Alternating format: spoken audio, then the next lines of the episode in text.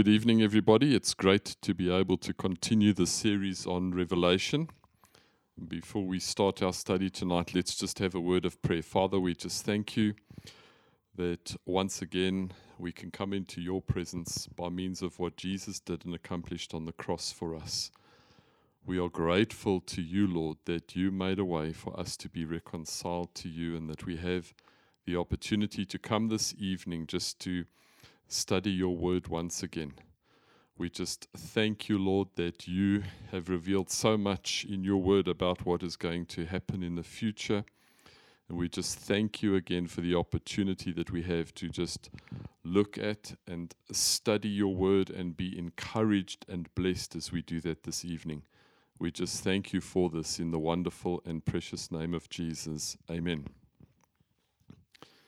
As we've discussed before, prophecy reveals the purposes of God, and God wants us to know what is actually going to be happening in the future. There's certain things that He has revealed to us. Um, and God's way of doing that is through His Word. That is His vehicle for communicating to us what is actually going to take place in the future.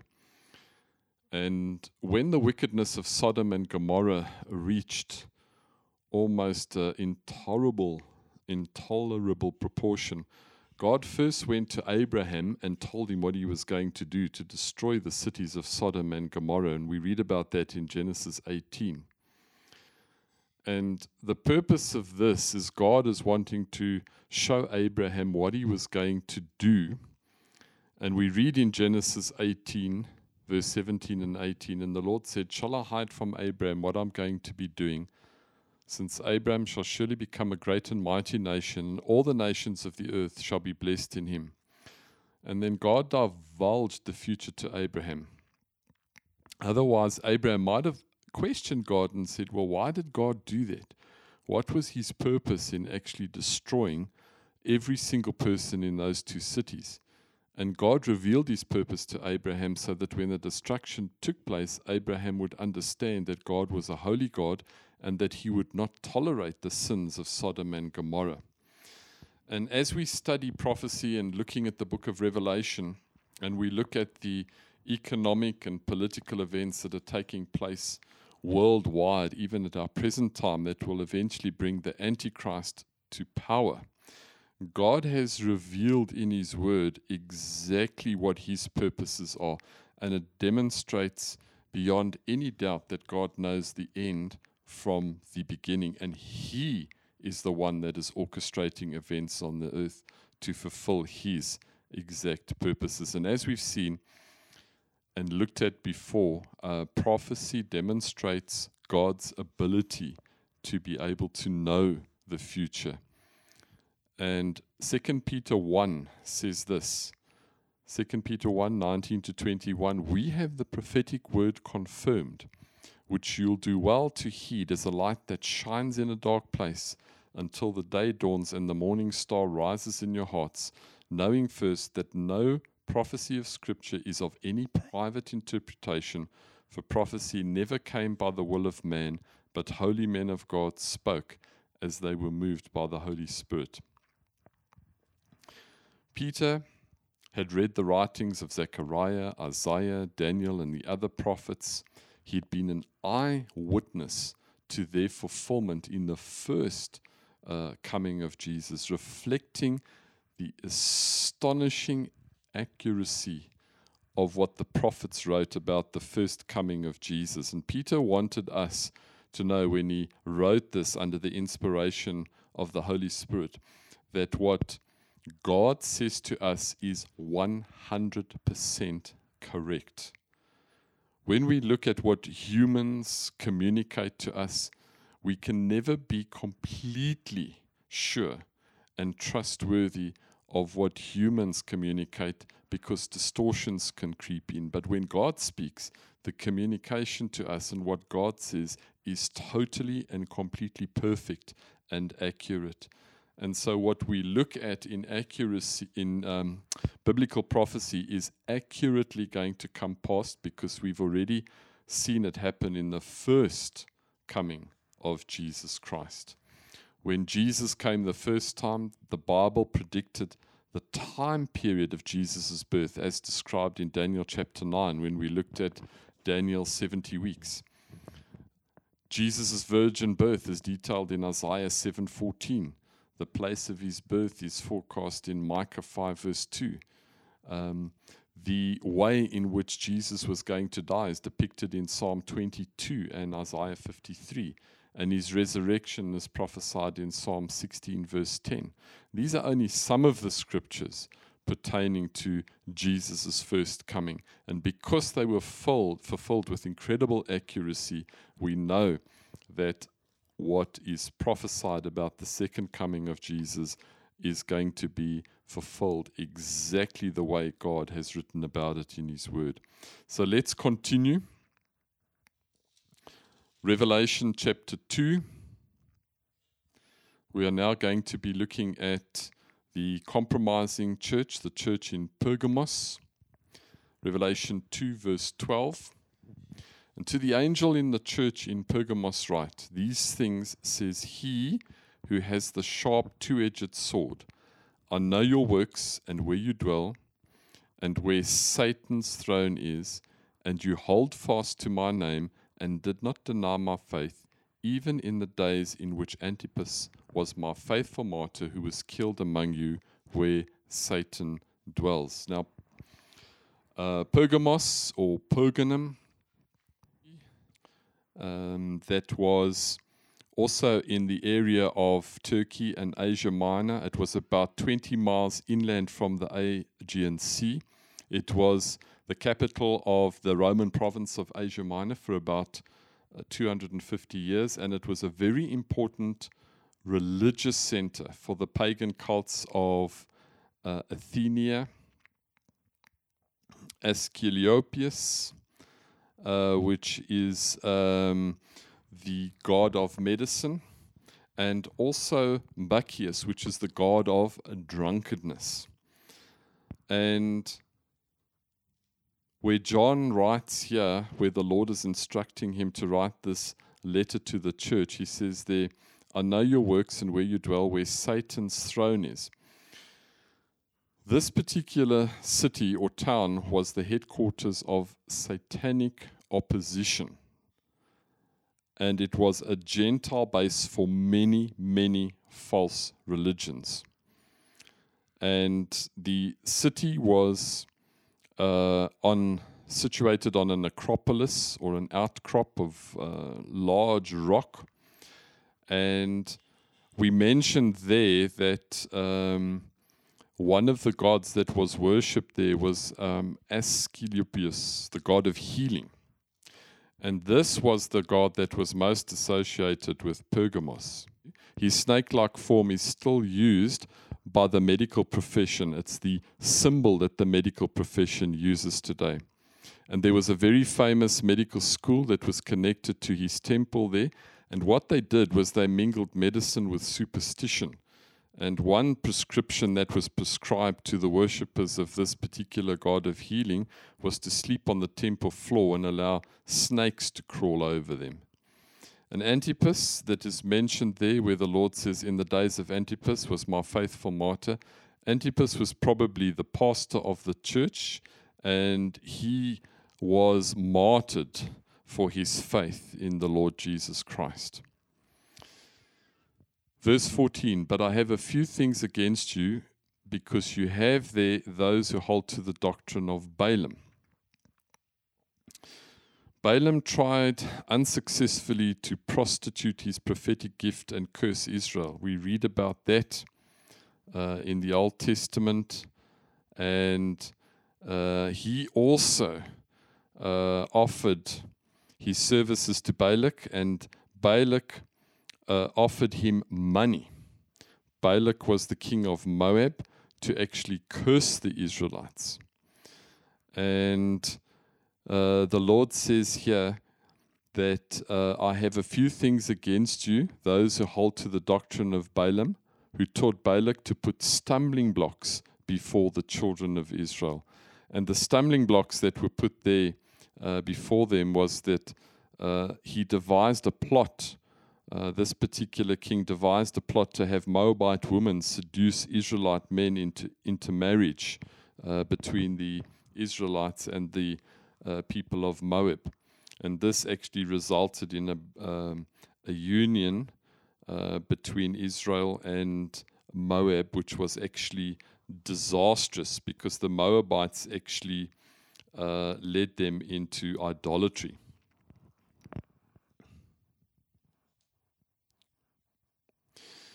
And he says there that uh, Balaam, who taught Balak to put a stumbling block before the children of Israel, to eat things sacrificed to idols, to commit sexual immorality, thus you also have those who hold to the doctrine of the Nicolaitans. We covered that in last week's uh, teaching about what the doctrine of the Nicolaitans is, which thing I hate. And then the Lord says in verse 16, Repent, or else I will come quickly and I will fight against them with the sword of my mouth. He who has an ear, let him hear what the Spirit says to the churches. To him who overcomes, I will give some of the hidden manna to eat, and I will give him a white stone, and on the stone a new name written, which no one knows except him who receives it. To him who overcomes, um, the Lord says there, I will give some of the hidden manna, just as Israel got manna from God when they were in the wilderness. So the believer gets spiritual bread from the Lord in an unbelieving world. And it's the Lord that actually sustains us. And when he talks there about, and I will give him a white stone, uh, in that particular time, when an athlete won in the athletic games, he was given as part of his prize a white stone, which was almost like an admission pass to the winners' celebrations that would happen afterwards. This might also just picture when we will receive, um, if you want to use this word, our ticket to the eternal victory celebration in heaven. And a new name, it's a personal message from Christ to the one he loves.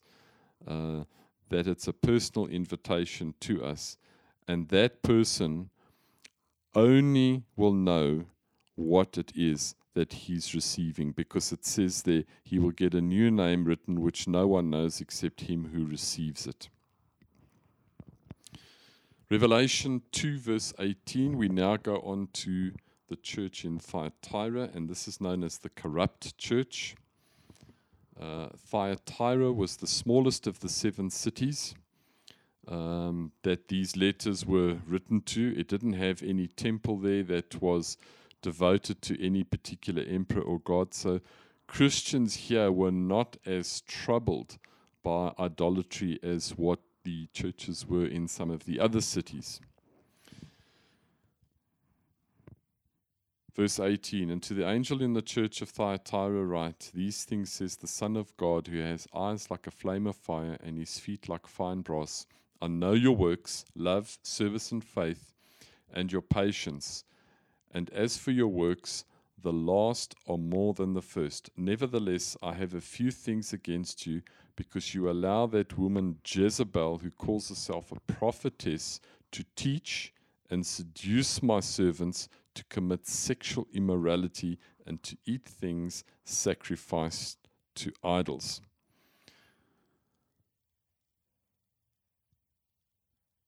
Again, here, where the Lord speaks about uh, Jezebel, it was probably a woman who had a tremendous amount of influence in the way in which Jezebel actually influenced the Old Testament Israelites into uh, idolatry and into immorality. And um, the Lord says here that um, you have allowed a woman here who calls herself a prophetess to actually teach people about things which the Bible actually speaks against. And the Lord goes on to say that indeed I will cast her into a sick bed, and those who commit adultery with her into great tribulation, unless they repent of their deeds. The Lord was going to give this woman, whoever she was, time to repent. But if she did not, um, God was going to uh, bring about judgment upon her, and He was going to um, uh, cast her onto a sick bed, as well as those who commit adultery with her in great uh, tribulation. And again, where it talks about tribulation, there it's not talking about the great tribulation that we're looking at. It's that, that they would really experience a time of difficulty. And always remember that when God actually brings about judgment, He has a redemptive purpose in mind because God always wants us to repent and to turn from our evil ways.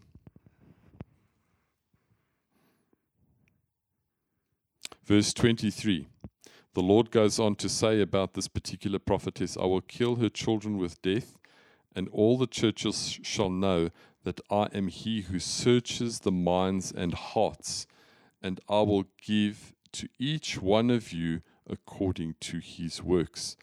Always the basis of future judgment, okay, is that um, God judges according to what you do. And this woman was leading people into idolatry and into sexual immorality. And the Lord was extremely unhappy with the influence that this woman had. Now I say to you, verse 24, and to the rest in Thyatira, as many as do not have this doctrine, who have not known the depths of Satan, as they say, I will put on you no other burden but hold fast to what you have until I come.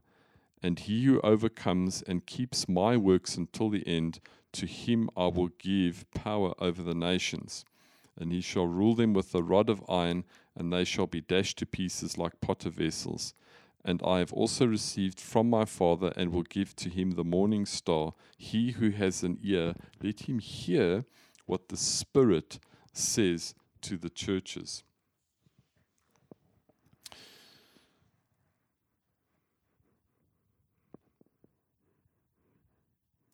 Now, the Lord is just encouraging the church here. He is saying here in verse 27 that he shall rule them with a rod of iron and they shall be dashed to pieces like a potter's vessel. Um, this is something that is going to actually happen during the millennial kingdom when the Lord will actually enforce his will and he will protect his sheep and he will rule with an iron uh, scepter and he will. Um, protect anyone who seeks to harm those people. This is what that is referring to uh, in this particular passage of Scripture. And the morning star, John later reveals that Christ is the bright and morning star. Although the morning star has already dawned in our hearts, we read that uh, in 2 Peter 1, uh, verse 19, in uh, the very, very first session that we uh, looked at with regards to understanding uh, Bible prophecy. And um, this is an encouragement uh, to the church. And he says, He who has an ear, let him hear what the Spirit says to the churches. God doesn't want us to be led astray. Uh, and these churches were being led astray by various different doctrines. Um, by the doctrine of the Nicolaitans, what uh, Balaam did, uh, what Balak did, and also what this prophetess was doing, leading people into uh, immorality and immorality and into uh, um, worship of, of idols. Now we're going on to the dead church. Revelation chapter 3, verse 1. To the angel in the church of Sardis, write these things, says he who has the seven spirits of God and the seven stars, I know your works, that you have a name, that you are alive, but you are dead. Be watchful and strengthen the things which remain, that are ready to die, for I have not found your works perfect before God. Remember therefore how you have received and heard, hold fast and repent. Therefore, if you will not watch, I will come upon you as a thief, and you will not know what hour I come upon you. Sardis was uh, situated also on a natural acropolis, rising about 1,500 feet above the floor of a valley. Um, and this was a city that was known for uh, harvesting wool and then dyeing it and making garments uh, from it. Um, and the church here, the Lord says there in uh, verse 1, He says, I know your works, that you have a name, that you are alive, but you are dead. This church was basically full of people that were unredeemed and unregenerated, that they had not come to a knowledge of experiencing the new birth and knowing the Lord Jesus Christ. Then he says to them uh, in um, verse 3 Remember, therefore, you have received and heard, hold fast and repent. Therefore, if you will not watch, I will come upon you as a, a thief. You will not know what hour I come upon you. Those who have defiled their garments, what it's talking about here, it's to smear or pollute or to stain. And garments here, although it's it's not referring to actual garments, it's actually referring to the character of the people. And there were very few people here whose character was still godly. And when we look at white garments in Scripture, white speaks of holiness and purity. And uh, as we've seen here, people that were part of this church were actually dead. And the Lord says, You know what? Repent Therefore, if you will not watch, I will come upon you when you least expect it, like a thief, and you will not know what hour I come upon you. Verse 4 You have a few names, even in Sardis, who have not defiled their garments, and they shall walk with me in white, for they are worthy. He who overcomes shall be clothed in white garments, and I will not blot out his name from the book of life but I will confess his name before my Father and before his angels. We see here there is a reference to the book of life, where the Lord says there, I will not blot his name out of the book of life. It's a book which records the names of all those that God has chosen to save and who therefore possess eternal life. And where God has chosen to save us, we read in Ephesians 1, verse 3, where Paul writes, Blessed be the God and Father of our Lord Jesus Christ, who has blessed us with every spiritual blessing in heavenly places in Christ, just as he chose us in him before the foundation of the world, that we should be holy and without blame before him in love. The doctrine of election is something that we read about. It's emphasized right through Scripture. And God's election, or where He chooses us or predestines us, um, it doesn't operate apart from our own responsibility to believe in Jesus as Lord and Savior. So here, God says to them, um, You have a few in Sardis who have not defiled their garments. And he who overcomes shall be clothed in the white garments, and I will not blot his name out of the, the book of life. He who has an ear to hear, let him hear what the Spirit says to the churches. And we see in these letters that God is actually uh, encouraging the churches to holy living, not to be involved in the worship of idols, not to be involved in sexual immorality. He's encouraging us to holy living, and we see in Scripture that the Lord encourages us to be holy even as He is holy. That is where we're going to conclude our study for tonight. If you've been listening to what we've been talking about uh, during our study on the book of Revelation, and if you've never had an opportunity to actually commit and give your life to the Lord Jesus Christ and experience forgiveness of sins and know that you have eternal life and that you have your name written in the book of life as it is referred to here in the book of Revelation in uh, Revelation 1, verse 5. Jesus came to pay the penalty for our sin. Because the Bible tells us that we've all sinned and fallen short of God's standard. So we don't have any hope.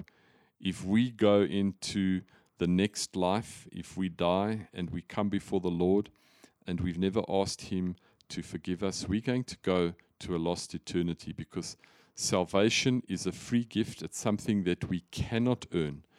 The scripture tells us that the only way that we can be saved is in and through the name of Jesus. And Jesus came to this earth, born of a virgin. As we saw at the beginning when we were studied, he came to this earth fulfilling all the prophecies written about him in the Old Testament.